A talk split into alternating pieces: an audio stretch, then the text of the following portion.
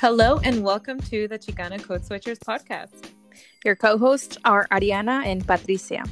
We are both Chicana scholar practitioners in higher education. Each episode, we discuss insights, tips, and resources for students and practitioners in higher education with a focus on social justice and platicas. With that being said, let's start this episode. So, welcome to another episode of Chicana Code Switchers. And this week uh, we have a new guest. Her name is Doctora Yvette Martinez Vu. She uses she, her pronouns, and she is currently an academic coach, author, and speaker. So, Doctora Yvette Martinez Vu is a Chicana mother scholar, academic coach, and host of the Grad School Femtoring podcast, where she empowers first generation students of color as they navigate higher education. She has a PhD in theater and performance studies, from UCLA. Dr. Martinez Vu um, specializes in supporting those who, like her, are neurodivergent and are and or chronically ill and are seeking to learn more about grad school, sustainable productivity, and personal development. She is also the co-author of the forthcoming grad school femtoring guide, successfully navigating graduate school applications with the University California Press um, and co-editor of the best-selling Chicana Mother work anthology with the University of Arizona Press. So welcome, um, Yvette. Thank you so much for joining us. Thanks so much for having me. I'm happy to be here. Is it Dr. Yvette? Is it Yvette? How should we? Um, Yvette or Doctora Yvette is uh, fine with me. Those are oh, my I... two favorite ways to be referred to. Yeah and I, I just want to respect the fact that you have your PhD and want to acknowledge the fact that some people like to go by their first name or they're the you know doctora. So I guess I'll start with the with the first question or comment. Uh, the fact that we connected on through Instagram and through our common podcasts. Can you tell us a little bit more about how that happened? Yeah, so I have the worst memory, and some of my closest friends make fun of me because they say, Yvette, you never remember how you meet people. And that's sort of true. so, like with us um, meeting each other, I know that I reached out to you all because I was interested in having you as uh, both of you as guests on my podcast. And I, I knew that both of us have had a podcast around for around the same time. We're in similar social media circles as Chicanas, as podcasters, as folks uh, who are familiar and and exposed to higher ed. And so I wanted to get that conversation started, and y'all said yes. I was really happy to hear from you, and that there was that mutual um, excitement of collaborating together. Uh, but yeah, I feel like you know we we've already recorded your episode. So if it comes out before this one we can add the link to that episode on your show notes. But yeah i'm just happy to be in a space with you know like-minded folks and to share a little bit more about my story and why i do what i do and hopefully kind of uh, be part of your community and, and keep doing the work, the work that for all of us matters, which is to keep supporting, you know, first gen BIPOC students, students who are children of immigrants, uh, students that are that are different, that may be struggling, but but they're not alone. Yeah, definitely. And thank you for for sharing that. I also have I don't have the greatest memory. so you, did a great job. I was like, um, that's what I can recall. Correct me if I'm wrong. no, that, I, that that was how it happened. Um, so yeah, so we we read your bio, but is there anything else you would like to add about yourself before we dive into the next topic? Yeah, so I I'm an academic coach as it says on my bio and I was having a coaching session with one of my clients and she's a Central American and is uh, really interested in the power of storytelling. That's part of her career. And we were having this conversation about how our bios are usually, you know, relatively professional. We don't always share everything about ourselves, but learning storytelling is important and sharing things that are meaningful to you is important, even if it goes outside what's traditional, what's expected. And so that's why I love um, talking a little bit more about my background and backstory more than what is shared in a bio. Um, and I like when I have my own guests to ask them about their background and backstory because you never know how you might relate to someone. So for me, uh, for instance, I'm someone who I grew up with a single mom with six kids. So I'm one of six.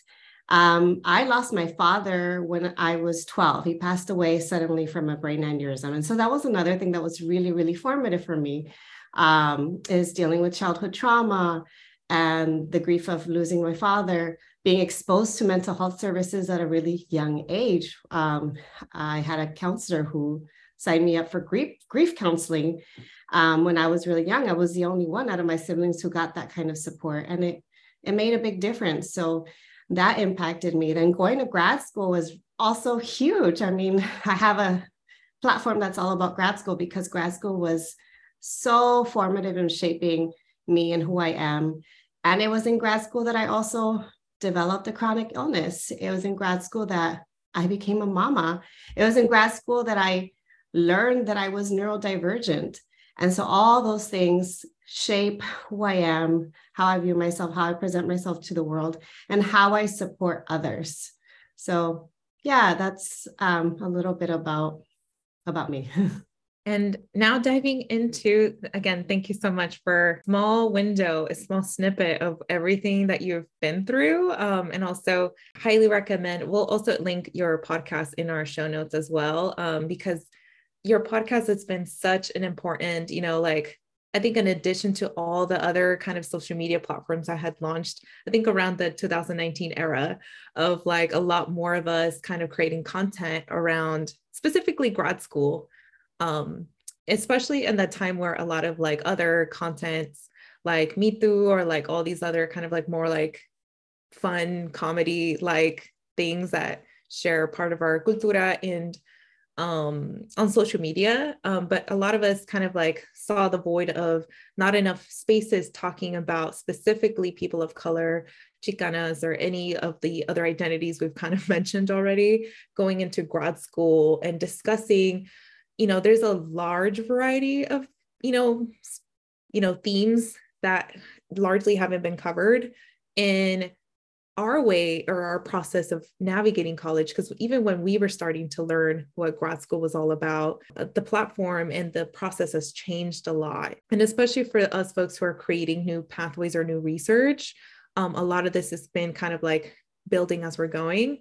And it has been really amazing that you've created a podcast dedicated to like really either walking students step by step on a particular topic or step of either the admissions the retention piece of like how do you stay in a grad school program and also how do you finish and even more so like what do you do after graduating yeah. so tell us i mean from picking up from our conversation that we had in our last podcast recording we wanted to talk about you know more in depth the process of like addressing or going through burnout and also um, the concept you brought up for us uh, off the record about arrival fallacy and how it shows up since you've completed grad school so one tell us and could you please define this in case any of our listeners don't know what arrival fallacy is and expand on kind of the topic of burnout yeah, of course. Um, so before I go into these terms and defining them and and why it's important to familiarize ourselves with them. Um, I want to talk about my experience uh, dealing with burnout when I was a grad student. I experienced burnout, I think it started at the end of my second year, going into my third year of grad school. And at that point in um, my doctorate program, I was in a PhD program in theater and performance studies first year was coursework and it was just the big transition of trying to familiarize myself and like what did I, I get myself into? I don't know what i'm doing. I went straight out of undergrad. By my second year i was um, more comfortable um, had a better sense of where i was but i was so concerned over doing well over not disappointing others over um, getting as much experience as possible that I had no boundaries. I struggled to say no. I experienced a lot of feelings of guilt. I didn't prioritize the relationships that mattered to me. So I put my social life and my personal life on hold. And now I think to myself, if I knew what I know now about concepts like uh, personal development, about the psychology of happiness, about goal setting, about habit formation, these are things that I I'm a big fan of. Like I you know a lot of what i do is has to do with teaching about sustainable productivity teaching about personal development and then teaching about how to navigate grad school um, if i knew these things if i knew someone had introduced me to the concept of like how to live a values aligned life if someone introduced me to the science of happiness uh, and how your relationships and nurturing them really matters. If someone taught me about how goals are not just goals there are different types of goals. There are intrinsic goals that are your own goals. There are extrinsic goals that are more externally motivated. And which ones could be more helpful and lead to more happiness? If i if someone taught me just like how i can work and tune into the things that work for me like um like how being neurodivergent like things that come easy to other people didn't come easy to me, like reading, for instance. I didn't realize until near the end and even after grad school that I'm more of an um, auditory learner. And so listening to audiobooks is much better for me than reading. Um, I also have like eye issues, chronic dry eyes, and other things. Um, but again, like I burned out to the point where I became chronically ill. I don't know a lot of people where that's happened. And um, I also had a child. I got pregnant, and it was around the time I was I was still burnt out, and I experienced pregnancy complications. And when I gave birth, I I nearly died. I, I mention this all the time because it was a big, big deal. I hemorrhaged. I lost three liters of blood. I nearly died. And I experienced severe postpartum depression. So part of my neurodivergence is that I'm highly sensitive and I also struggle and have for as long as I can remember with depression and anxiety. So I experienced postpartum depression and I was not functional. I was the lowest that I've ever been in my life. And I don't wish that on anyone because it was really hard. But I was privileged enough that I was a grad student, had access to healthcare, to uh, counseling services. I was able to see a therapist, a psychiatrist, get on medication for the first time in my life. And with that support, I was able to get better and get out of that, that fog. Um, so that was my experience with burnout. It took years um, to get out of it. And I think that's why um, I, I want to talk about burnout and how it's not just fatigue, it's not just being tired. Sometimes people say they're burnt out, but I'm not sure if they really are burnt out or if they're just experiencing like a season where they're doing a little bit too much because burnout is it's intense exhaustion that has been building up over at an extended period of time and it's experiencing chronic stress and it can take months if not years to overcome. And in my work my hope is that i can teach strategies whether it's the sustainable productivity stuff or personal development stuff so that more first and bipoc students reduce their likelihood of experiencing burnout. And if they do then they have the tools to to get better to um, reduce to reduce it or to overcome it eventually. Um, so yeah that's that's kind of the burnout piece. And then i can talk a little bit about the arrival fallacy. And that's just something i learned recently that i thought hmm that would have been helpful to know in, in grad school too. Um, because it's not 100% related to burnout but it is related to things that get in the way of us um, experiencing joy. I mean, I can I can definitely say that I relate to your experience about being a, in a second year PhD program, feeling like you got the hang of it, but also feeling like you could be doing more. I mean, I can say I could be doing more as a student, yes. like even getting invited to take part in research, right? If I say no, am I missing out? If I say oh yes, my gosh, yes. am I, overdoing it? And it that's how it was last quarter. It was just like constant like work. If it wasn't one, you know, one project, it was work. If it wasn't work, it was TAing. If it wasn't TAing, it was grading, you know, my plate was really full.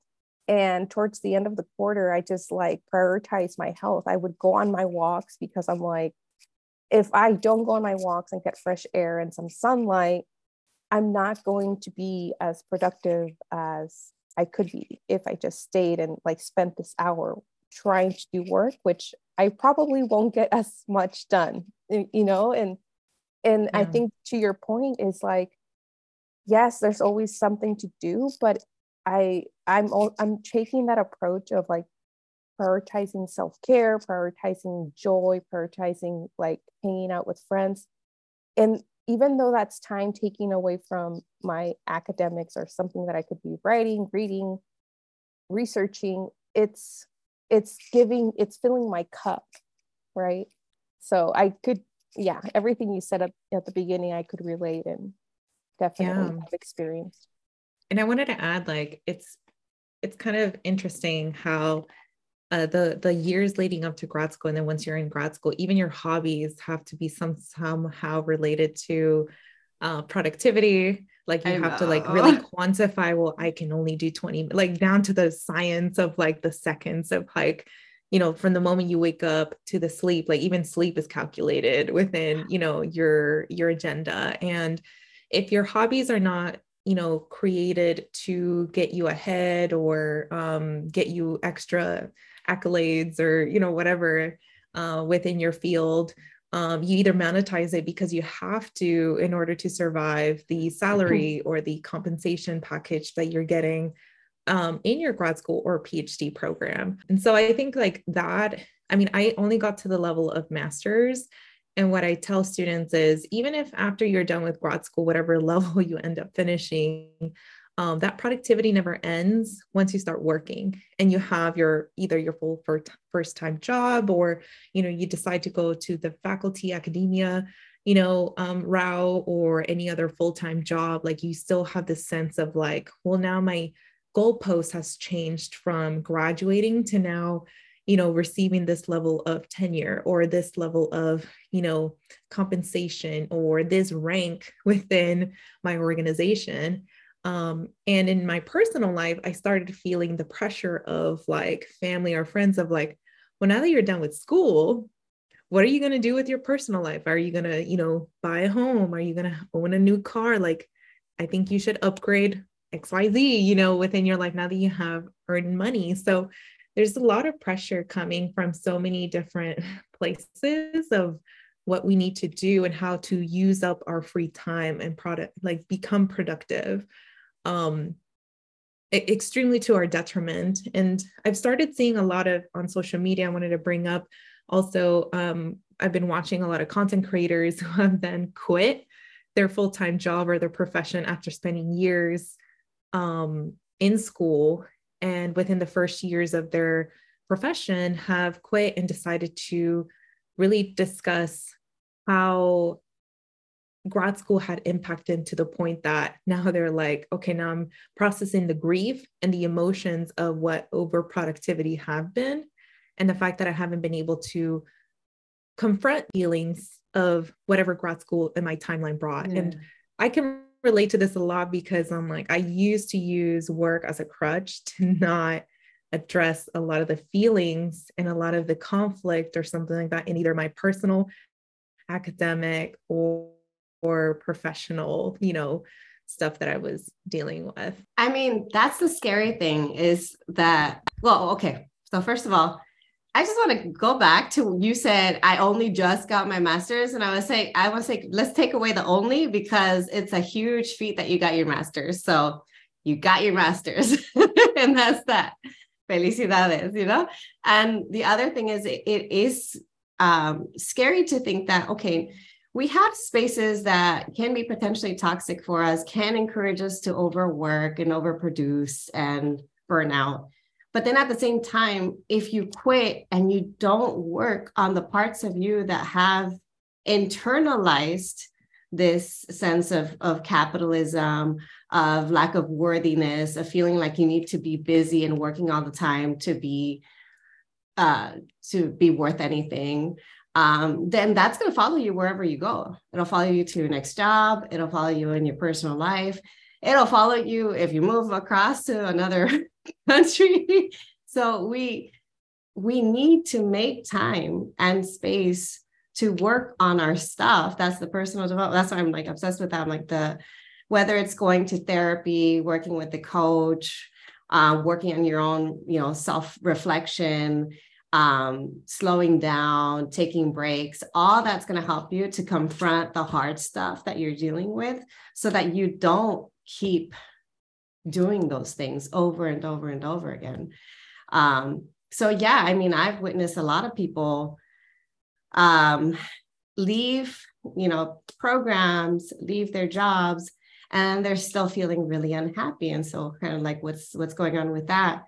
And so to tie it back, um, when we were speaking off the record, I mentioned that I had recently learned this concept called the arrival fallacy. And it's this idea that it's a false notion that once you arrive, once you have reached a goal or a milestone, or you've done that big thing, that at that point you're going to reach long lasting happiness. But that's not necessarily true. Instead, happiness is what you create in the moment. Like you, instead of putting your happiness on hold, happiness is something that you can focus on in your day to day life. And those milestones won't necessarily make you any happier. Maybe you want to like like the the milestones in grad school. Oh, once I get to grad school, I'm going to be happy. Or once I pass my qualifying exams, once I get my PhD, once I get that tenure track job, once I become tenured, and then what happens? Post post uh, dissertation blues or depression, post blah blah blah. You know, like I've heard of so many tenured professors who reach tenure and are, and are like, I don't even know what to do with my life anymore because they've been working, working, working towards this thing that was going to change their life and make them happy. And then they arrive and they realize it's it's all right or it's not what i expected. Or you know it's not as different as i thought. Or just it's it's you know a lot of feelings of disappointment. Um, and sometimes the disappointment is because these have all been external goals goals that have been placed on us. So that's why like i'm glad that i'm seeing more content creators that are talking about reframing um, so, like mindset stuff, so reframing how we define success so that you define it yourself, um, reframing um, goal setting so that it's all about like you and the things that matter to you that are aligned with your values, um, and about prioritizing relationships too. Um, so, for me, the things that I remember the most from grad school are the people that I met, are the um, groups that I was a part of, the collectives, the writing groups, all that. Those and those are the people that i'm still in touch with now. Those are the people that have changed my life it's not the you know fellowship that i got. It's not the you know whatever accolades that i got. Yeah those are nice uh, to list on a cv um, but it's the people that made a difference. So yeah, I wanted to introduce that concept of the arrival fallacy so that if someone thinks to themselves, "Oh my gosh, I do that," like I keep you know working and then getting to that thing and then getting to the next thing and to the next thing and never truly enjoying the moment or not rewarding ourselves. Like reward is a huge thing for like helping to make us happy. And in fact reward systems are great for like neurodivergent people in general. They're great for my son. They're great for me. Like having things to look forward to that helps to promote joy. And so I want to like embrace that and promote that a little bit more of like, you should be lauding yourself. Don't wait for someone else to do that. You um, should be rewarding yourself for the small and the big, big milestones. How many folks, you know, reach like maybe they they graduate and then they don't really have a big celebration or they reach a certain milestone and they're just going on to the next and to the next and to the next um, and I used to do that, but I don't, I, I no longer want to keep doing that. yeah. And I don't know if this happens to any of y'all, but I've um, recently started reflecting on like how we celebrate things or how we deprive ourselves from joy. Um, yeah. Because, you know, the example that I've always had with my parents would overwork themselves from like January up until like the holidays in December. And then until December, they started buying the stuff that they wanted, you know, getting to wear, you know, big fancy clothes or like the things that they like want to show off and use. They like wait until that time as opposed to like just randomly choosing times that like you're like, I don't need a reason to wear a nice dress or a nice clothes or buy myself, you know, a new set of whatever like now is the time and now I want to use it and enjoy it and buy things with intentionality of saying it's not because of how it looks or how it does like it's what matters to me of how mm-hmm. I want to see things and what I find important in the item or the thing that you want to invest in right so like I've changed my mind of like I'm not going to wait until my birthday to like use that really nice set of like plates you know like why not buy already the good plates that I want yeah. and consistently use them until you know you have to part ways because it, it, it's no longer you know realistic to continue using something that's not going to be mm-hmm. useful anymore but that has really changed like even the holidays for me now like if i want to buy something or i want to give someone some something to someone like i don't wait for an important date i'm like this is, sounds like a good weekend to you know do something fun you know and like not be so like not have this such a scarcity mindset of finding joy within your day to day I'm glad you mentioned the scarcity m- mindset because I think that a lot of us struggle with that. And it's hard not to if you grow up in poverty or in a working class background. It's, it's hard to, to see outside of that when that's all you've been exposed to. Uh, but then that scarcity continues in spaces like higher ed where there is scarcity. I mean, there aren't enough tenure track jobs and tenure lines are getting replaced by adjunct, contingent, low waged professors. Um, so, uh, or there aren't enough, you know, spots for certain highly competitive fellowships, or um, there aren't enough spots for the program you're applying to. So the, the scarcity mindset continues. Uh, but then once you've had exposure to growth mindset, once you've had exposure to an abundance mindset, you realize like it's not like this everywhere. And there are a lot more opportunities, and I don't have to settle for scarcity. And that's what I've learned in leaving my position um, because I was a higher ed professional. You know, I was in that space for over 10 years. And uh, then I realized I wanted more for my life.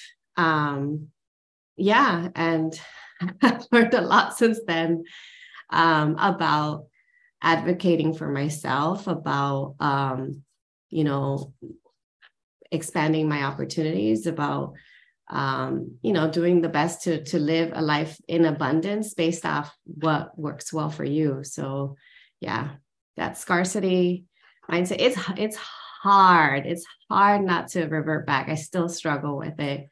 Um, but i i'm glad that i'm aware of it and i hope that more and more people become aware of of you know the the benefits of learning about how to develop a growth mindset and an abundance mindset. Because the growth mindset too like i used to be that kid that was afraid of failure that didn't want to try new things because i didn't want to be bad at it. And so i didn't try i didn't try new things. I you know i i to this day don't know how to ride a bicycle you know? So it's like um i limited myself and my um and the opportunities um, that I had uh, because of that fear of failure. And it was because I, I didn't know that it was okay to fail, that it was okay to keep trying, and that you learn and get better over time. Yeah. And I hope that people like end up, you know, spending, I think that was changed just when I went to grad school. I had seen and heard all these stories, like the horror stories of like, I've had a really toxic environment in my grad program. I've had a very difficult, like very traumatic experiences in grad school. And to some extent, like whether there's a gravity or the, you know, the scale of how, you know, negatively, you know, grad school will impact you. And it does impact all of us negatively in one shape or form, but we don't spend enough time kind of grieving and decompressing what that life experience has done for us because there's so much feelings that happen afterwards. And what i encourage students to do is like don't you know think it's your fault that things didn't work out for especially for folks who are now really assessing and thinking about tra- transitioning out of you know what they thought you know they were going to do in grad school or in their now in their full-time job or profession. Um, it's not our fault that our hopes and dreams which are oftentimes i've heard students have like very honorable very amazing goals and i'm like yes we need more people to think like that. However we have to also confront the structure of all these places because they're not designed to create empathy, to create a space for really real community and um, accountability. Um, oftentimes, we go from one toxic place structure to a different one who is just there to design to take the most out of you without really feeding back to you. Um, and it's unfortunate because, like, the HR process, the structural policies, the work environment, all of this is like contributing to this feeling of like you feeling like you're having a hard time defining where things are going wrong because you're like, am yeah. I the wrong? Who's the wrong? Is the work environment? Is my supervisor? Is my job or my training? Like where you it's hard to identify where things went wrong. Yeah. I mean, one of the things that I like to remind students if they're struggling in a program, you know, and they are first gen or, you know, marginalized in some way, shape, or form, you know, part of um, multiple oppressed identities, um, is that, like you said, these spaces were not built for us. Um, there's a reason why they're experiencing a lack of belonging, and that unfortunately are um, they're not seeing the assets that we bring to the table so if you are first gen, like you're a trailblazer, you have so many skills. Um, depending on what cultural background you come from, like you've got a wealth of of cultural wealth, or you have cultural access to cultural wealth. You have community. Um, you have strong ties to individuals who are willing to help you out. Um, and that's the thing, you know, these uh, a lot of programs do not focus on the changing the culture. Maybe they might, there might even be policies that are welcoming, that maybe they might be changing the policies, but if the culture doesn't change, then folks are not going to access the, you know, the resources based on the policies because it's not going to be encouraged. And so it's not you, it's not personal, like you said. And um, and the sooner you start to realize what your gifts are, what your talents are, what your talents or what your assets are, what you bring to the table, the sooner you can, you know, get redirected or walk away or turn towards the thing and the space and the people that do value you. Um, and so many of us have things that have, you know, about us that others have made us to feel different or wrong or deficit, but they're not um so yeah that's kind of what i like to remind people is to like embrace the things that make them them the things that you're struggling with the most hopefully at one point you you reach a, a level where you can lean into that so one example is like i have struggled with my chronic illness and struggled with the fact that i work differently that i'm always very very sick in the mornings and wanting to be a morning person because I once was a morning person and just struggling, struggling, struggling. And it wasn't until I leaned into having slower mornings, uh, requesting workplace accommodations, going to my doctor, getting paperwork, going to HR, um, and having the supports to work with my struggle, the things that I felt were were deficits that then I was able to uh, do a lot better. And, and to this day, I feel like I'm it's I'm thriving to an extent. and I'm I've experienced the most joy that I have. I mean, at one point in grad school, I don't think I even knew what what made me happy. Like I was that down. Um, and again, that's not to say my life is easier, my that every moment is happy and joyful. No, I mean that's not realistic. That's not that wouldn't be accurate. Um, life is full of ups and downs but at least i'm aware at least i am confident at least i know you know my value my worth and that's what i want students to to get to to that that space where they're so self-aware that they can be confident and they can know what they bring and they can not settle for less. Yeah.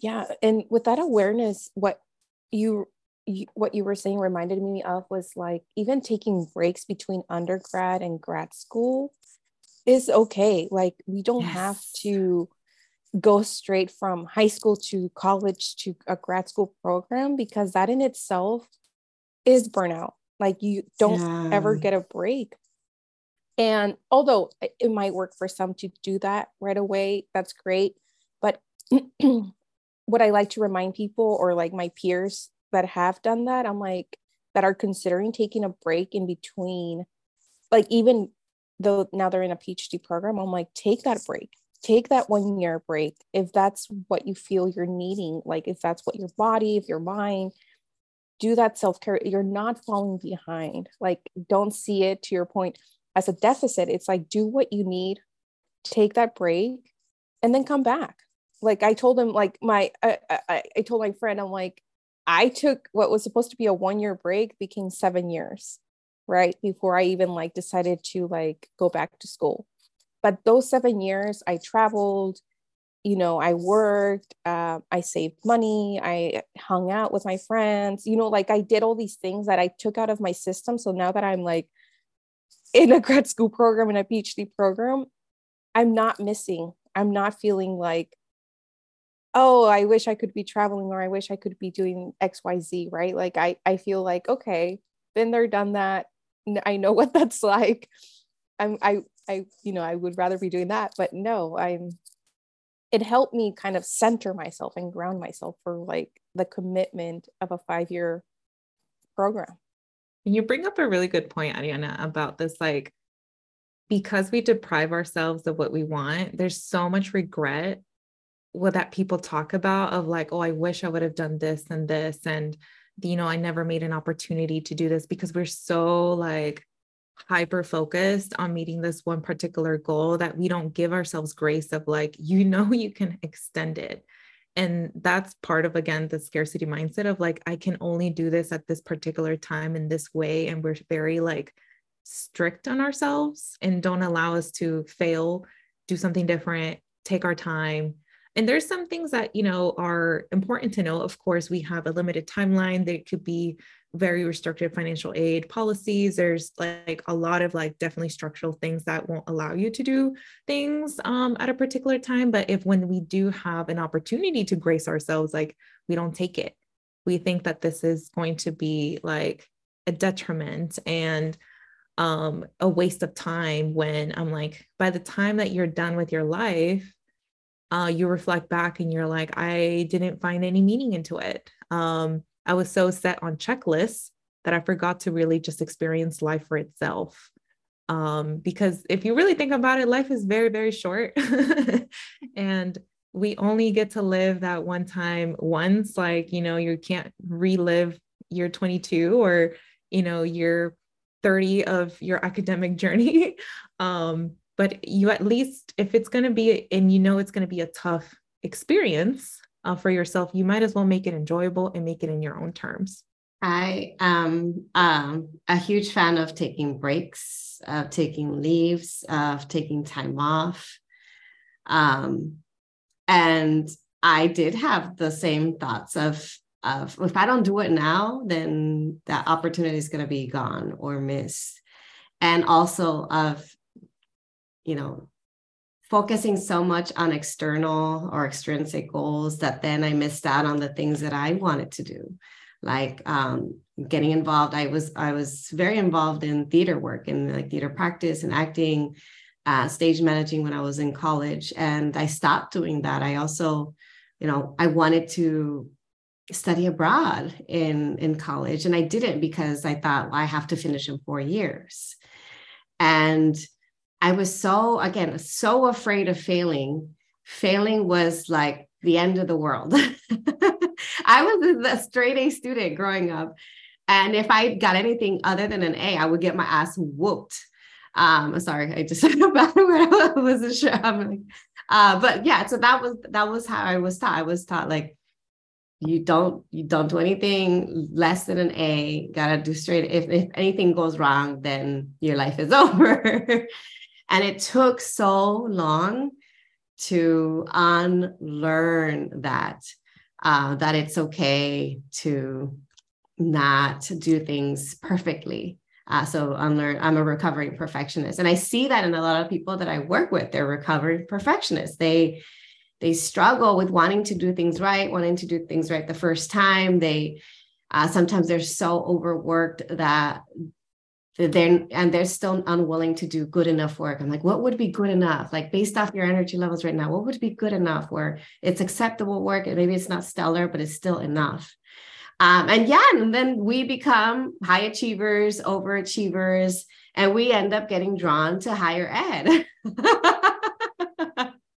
because in, in higher ed, the work never ends unless you set boundaries.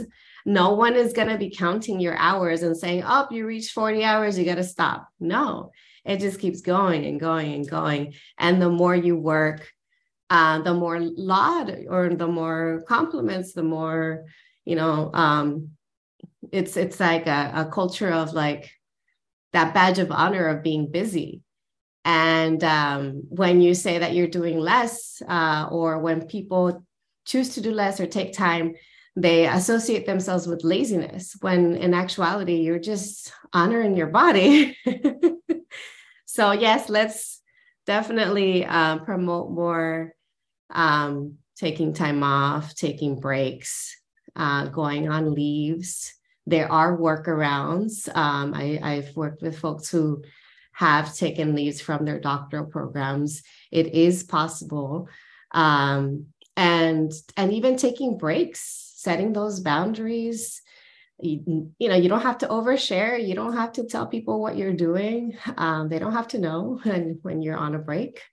Um, unless they're a safe person to share that with because i know when i share and if it's in a safe space then i'm i know that i'm promoting that um, to others that i'm modeling that for others that it's okay to take a break or it's okay to to do less you know we all have seasons we have seasons where we do more we do less and that to me is healthy not continuously and always doing more and more and more and more and then to the point of burnout or illness or worse. Yeah.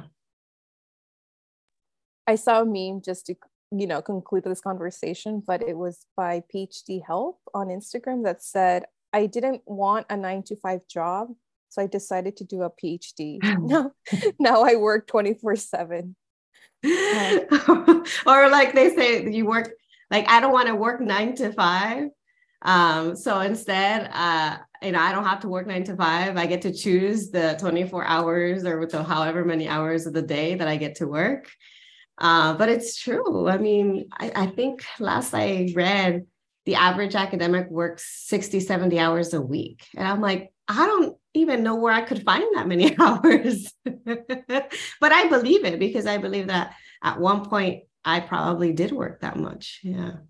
So now transition to um, to our grad school femtoring and grad school just generally speaking um, we both launched our podcast in the same year, 29. Was it 2019, Patricia? Right? Yeah. Time flies. oh my gosh. Um, and we were excited to see more Latina grad school content coming up on social media. How have you seen the landscape change for potential and current grad students? Yeah. Well, um, the landscape has changed a lot since I was a grad student. I I started. Um, I worked I, like my my early exposure to social media and pod- podcasting was through a collective that I co-founded called Chicana Mother Work. And back then, we got together in 2014. I had my son in 2013, so it was 2014. We, I mean, Instagram wasn't big it was hard to find like-minded folks. It was hard to find it, for instance, for me, other Chicana mamas, doctoral students. And um, so it was hard to build community because we we couldn't find each other. But over time, I mean, I started this po- the podcast Grad School Femtoring in 2019. Even then, I didn't see as many. The podcasting was becoming bigger, but I didn't see as many like diverse podcasts and podcasters. And I mean, just more recently, I feel like the world of social media content creators, um, podcasters who are of different diverse backgrounds who are first gen, who are BIPOC, who are disabled, who are neurodivergent, who are queer, who are undocumented, you name it. It's exploded. It's it's it's and I see that as a great thing, especially if you're using social media and these platforms intentionally in a way where you're trying to meet new people, build community, learn from each other. It's I I feel like sometimes I tell people I'm like I think I'm learning more from social media and podcasts than I like learned in grad school. I mean, I learned a lot in grad school, but I've learned a ton. And you know, you know, you can't trust everything that you you know, read or or listen to online. Uh, but there are a lot of folks that I value their knowledge and respect them and and I know that I can trust, you know, what they're sharing. So yeah, it's it's it's been great to see. I've I've met so many incredible people, including you, mujeres, um, who I'm like, dang, like I would have never met y'all if it wasn't for this. So I'm I'm I'm eternally grateful. I'm glad that I put myself out there uh, as an introverted person who struggles to network. Um, I struggle a little less now, uh, but I hope that it encourages other people to put themselves out there more. And again, like I said, using social media intentionally, because on the other side of things, we know that the other side of the coin with social media is that it could increase, you know, comparison traps. It can increase a sense of isolation. Um, it can uh, negatively impact people's mental health if if you're on it too much. Um, so I, I, try to be careful and and use it mindfully um, in a way that makes me feel good. The other, you know, challenge of social media, and the, I think that also the benefit is like once you find into you tap into the niche, I've definitely enjoyed learning in with like so many like different variety of educators who like talk about like really interesting things that like either are just like learning educational ones or just like historical ones or things that are just like fun productive or like little things that I'm like, oh, I didn't know how that was used. I've been using that wrong. Like, I don't know if it's happened to yeah. y'all, but like there's like life hacks of like how to, you know, do adulting because again, if you actually think about it, we didn't really get a good introduction on how to navigate this world. And it's been really awesome to hear everyone around the world, you know, talk about how life is so different um, and the kind of possibilities and imagination that other countries have done things that I'm like, hey, you know, that would have been good to, you know, have as a resource or kind of just something for fun that we have, you know. Um, but now going on to like our last topic, um, because we've seen so many uh, you know possibilities options for folks um, we have seen a bigger exodus of higher ed professionals um, and this is including both on the faculty side and the staff side um, leaving or wanting to leave working in this field. Um, and we're all talking about kind of like the running themes about you know the expats of higher ed and why so many higher ed employees are leaving um, you've you know put together a short list but can you t- ex- you know speak on this topic? And especially when you're working with your clients has this come up often for you? Um i'm assuming probably in your podcast and also probably in your clients. Yeah um so i i actually recorded an episode on this topic that hasn't been released yet uh, and it's it's going to be episode 176. Um, so it's, it's all about expats of higher ed and why so many higher ed um, employees are leaving. And there are a lot of parallels with the reasons why a lot of higher ed uh, employees, staff members um, are leaving um, with uh, teachers and folks working in the t- K through 12 system.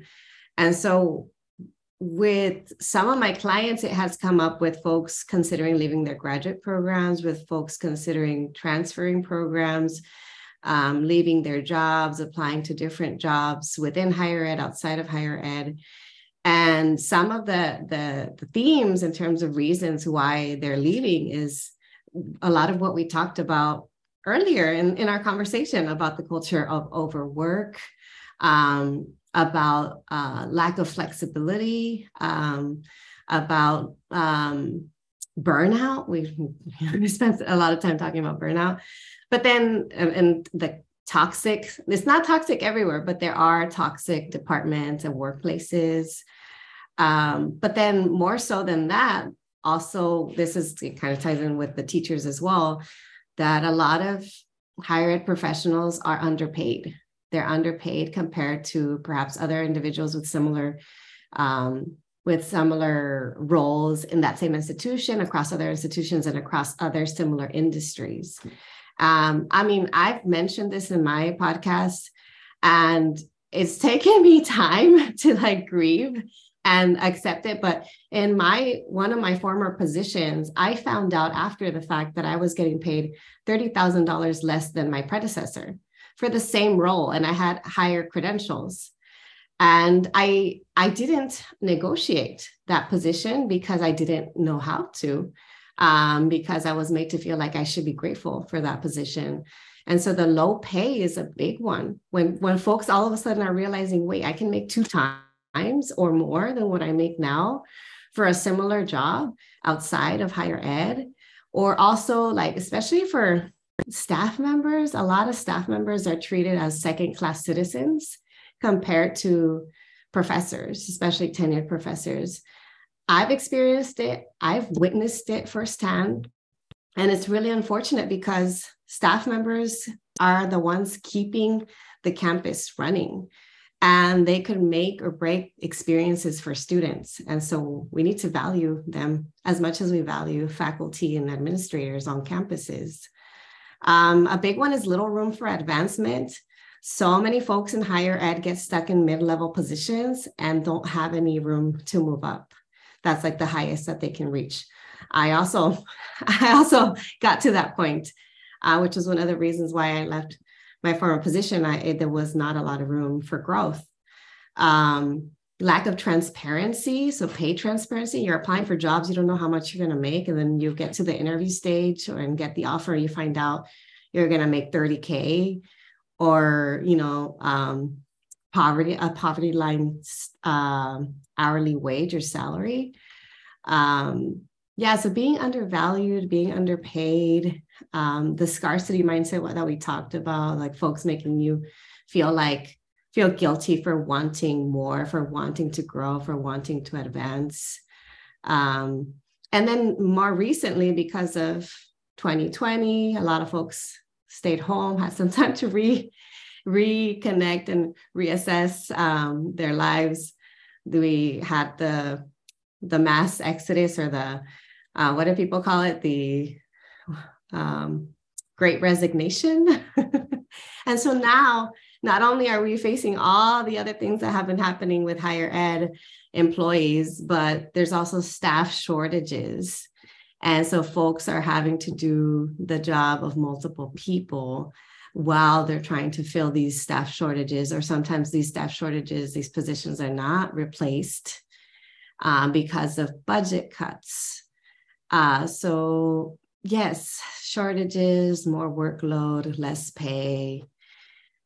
Um, a lot of these things lead to folks realizing, like, there's got to be something better than this. And again, I don't want to make it seem like this is the case in every single position. These are just trends. There are still some great positions, there are still some healthy workplaces, there are still amazing, incredible people, people that I know personally who are working and making a difference. Um, but if you find yourself noticing some of these things, it's completely okay to get out. Yeah, definitely. I saw those I saw those trends when I was working in higher ed and and even now like I recently sent an email to someone about uh, a travel reimbursement and I got an automatic reply saying I am sad to share I'm no longer working at UC Riverside and this person got hired over the summer and I'm like oh crap what happened you know like students yeah. are the direct you know um, they're directly affected by this and I am like who do i contact um and the fact that there's like no um mm-hmm. announcement or like students are yeah. like the last ones to hear that you know there's this been this there's this change and i mean in california especially in the california university system since that's the system i work in and even the ucs right now like there's like the strikes that have happened and yeah. so much like pushback and like like very bad bargaining you know um what is it called in bad in bad faith bargaining you know situations not just like in higher ed but in like in other industries as well like where we have a lot of um working class folks um trying to get more rights and more uh, benefits and pay for their employers uh, from their employers it's just like unless higher ed confronts and faces this real big issue, you're going to not have employees who are well versed in knowing how to serve students. I mean, you can get any employees, but I don't think you can get the level of service and supposedly outcomes that they're looking for. Yeah, quality employees, quality results um, for them, for anybody in here. And you're going to come to face the and, i think i don't like how comfortable some of these systems feel like because especially for like let's say a four-year institution that's a public one they could say well we're just going to get the students who you know get disqualified from this other system or we're just going to get our transfer students numbers up or we're going to look for a study abroad. Like they're always looking to replace them but never solve the issue that you know initiated or is the root cause of why you know people are dissatisfied either working paying or being there in general. I mean there are a lot of um, issues with sus- long-term sustainability uh, for institutions of higher ed because they are businesses whether we want to admit it or not and they run based off uh, donations, for instance, uh, among other funding sources. And we know that public education is underfunded federally. Um, and so a lot of institutions are, are working with the fact that they're facing more budget cuts. And then folks are pushing back, understandably so, because they cannot make ends meet with the terrible stipends that they're getting with the sense that they're getting and then the you know their band-aid solutions are more low-wage employees more adjunct professors more uh, graduate students teaching uh, more uh, low-wage staff members. And like you said that that diminishes the quality. So then long term, like I feel like you're starting to see this now. Folks are not 100% trusting that they're going to get a quality education. And so a lot of folks are not going to college anymore. They say, why am I going to go to college if I can learn that and more online for free? And that's the scary thing that what what is there to do about it? I I don't know. I mean, I I have my my thoughts and and things that I, I share on my podcast when I talk about the this trend of expats of higher ed about what managers can do to retain their employees. Um, but there's only so much that managers can do. There's there's stuff that's like high high that only admins can do in terms of rethinking, in terms of um, I don't know, getting angel investors or something, bringing in some more DEI talent and dismantling the whole thing to rebuild it. But that's in an ideal world. I don't know. I don't know um, what's going to happen. I think we just do what we can with the, you know, agency that we have with control, with the spaces that we can make a difference in E, you know and hope for the best definitely and just to um just to close um with regards to your podcast uh, or just your future projects what are you hoping to accomplish this year? I know we talked about accomplishments but what are your what are the plans? What are your what are you working on? Yeah so i um finishing up, or I hope to be finishing up.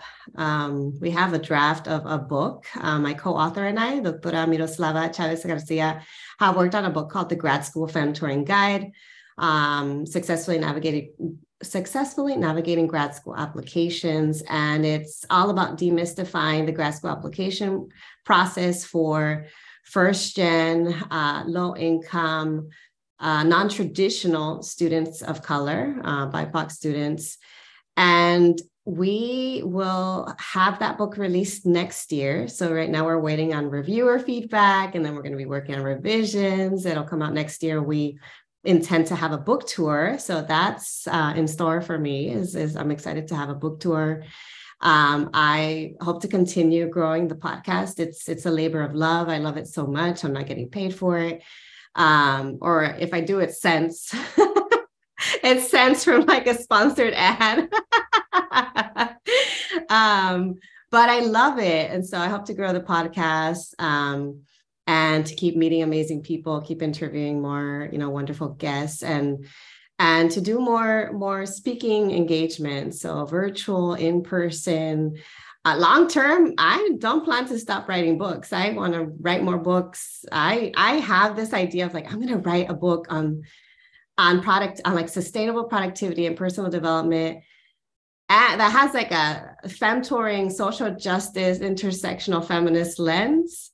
Because all of these books that i'm reading i'm like it's all straight cis white able-bodied men and i'm tired of that. I'm like where are my bipoc folks? You know where are all my like my disabled my neurodivergent my queer my all the the different you know? I did i want more you know just different different authors folks who can give a different perspective who can say you know we're not all doing it the same way and we don't all have to do it the same way so um, that's hopefully like a long, long term goal. And, and then I, I, another dream of mine is to be a children's book author. I am a homeschooling mama. I, um, you know, the work that I do with Chicana Mother Work is still like uh, labor of love también. And I believe in introducing social justice concepts to our kids as, as young as when they're babies. And so it's my, my dream to, to write children's books and to have my my kids be their own authors and write their own stories. So yeah those are like long long term goals. But it's good to dream right? It's amazing. Those are great yeah. goals. I think it's putting it out into the universe and yeah you, you, know and and whoever's listening can reach out to you. How can oh my gosh. be like hey yes. do you want a publisher? Hey whoever's listening I'm I'm I would be happy to include like all of your books to help students oh. like really because I think there's so few people who really make realistic and accessible information that you know speaks to their reality um, especially when you're talking about productivity or happiness it's you know very much in a way of like you should be having 100k minimum of resources um, to at your disposal and that's not the reality of a lot of people yeah. and further perpetuates this idea of like unless you have these things and you can't be xyz and it's not true there is lots and lots of challenges for folks who are extremely in the margins but it's not that it's impossible especially for things that like you know care Yes. where you can get accessible, you know, medical, mental health, or any of this stuff. Like none of this should be get kept um, or uh, you know behind a paywall that's so out of reach for people. Yeah. Yeah so i'm on a bunch of different social media platforms under um, at grad school femtoring and that's femtor f-e-m-t-o-r so femtoring um, my website is gradschoolfemtoring.com. So that's where you can find all the things, um, you know, more on my services, more about my podcast, um, yeah, so on Instagram, I'm most active on Instagram and after that, LinkedIn. So if you are on LinkedIn, just look me up by my name, Yvette Martinez Vu. And if you're on Instagram, Grad School Femtoring, I love to hang out in those two spaces.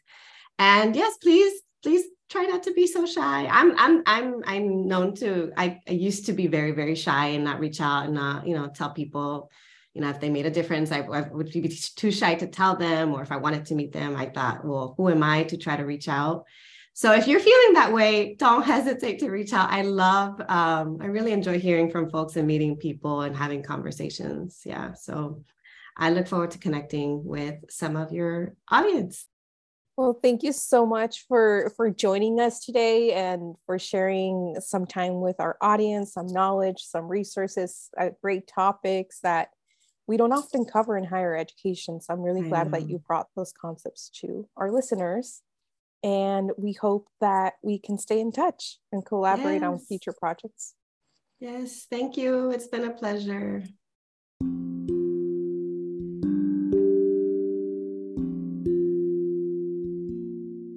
For this episode, our BIPOC business shout out goes to Woofboard.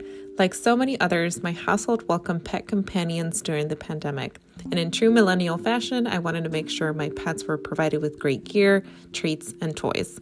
This is how I came across this Bay Area small business called Woofboard. Woofboard curates really cute collections and supports a lot of BIPOC pet business owners. You can visit their storefront in San Jose, California, or order online. Make sure to grab a charcuterie board or treat your dog to a new toy. As always, the link to their website will be in the show notes.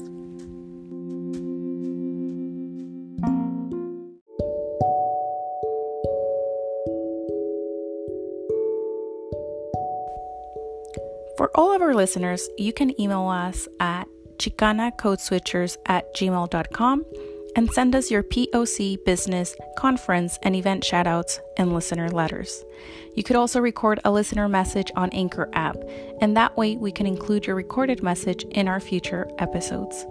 Follow us on Instagram at Chicana Code Switchers and on Twitter at X Code Switchers. If you would like to support this podcast, you can Venmo or Cash App us at Chicana Code Switchers and or become a Patreon contributor. Thank you, and don't forget, switch the code, don't let the code switch you.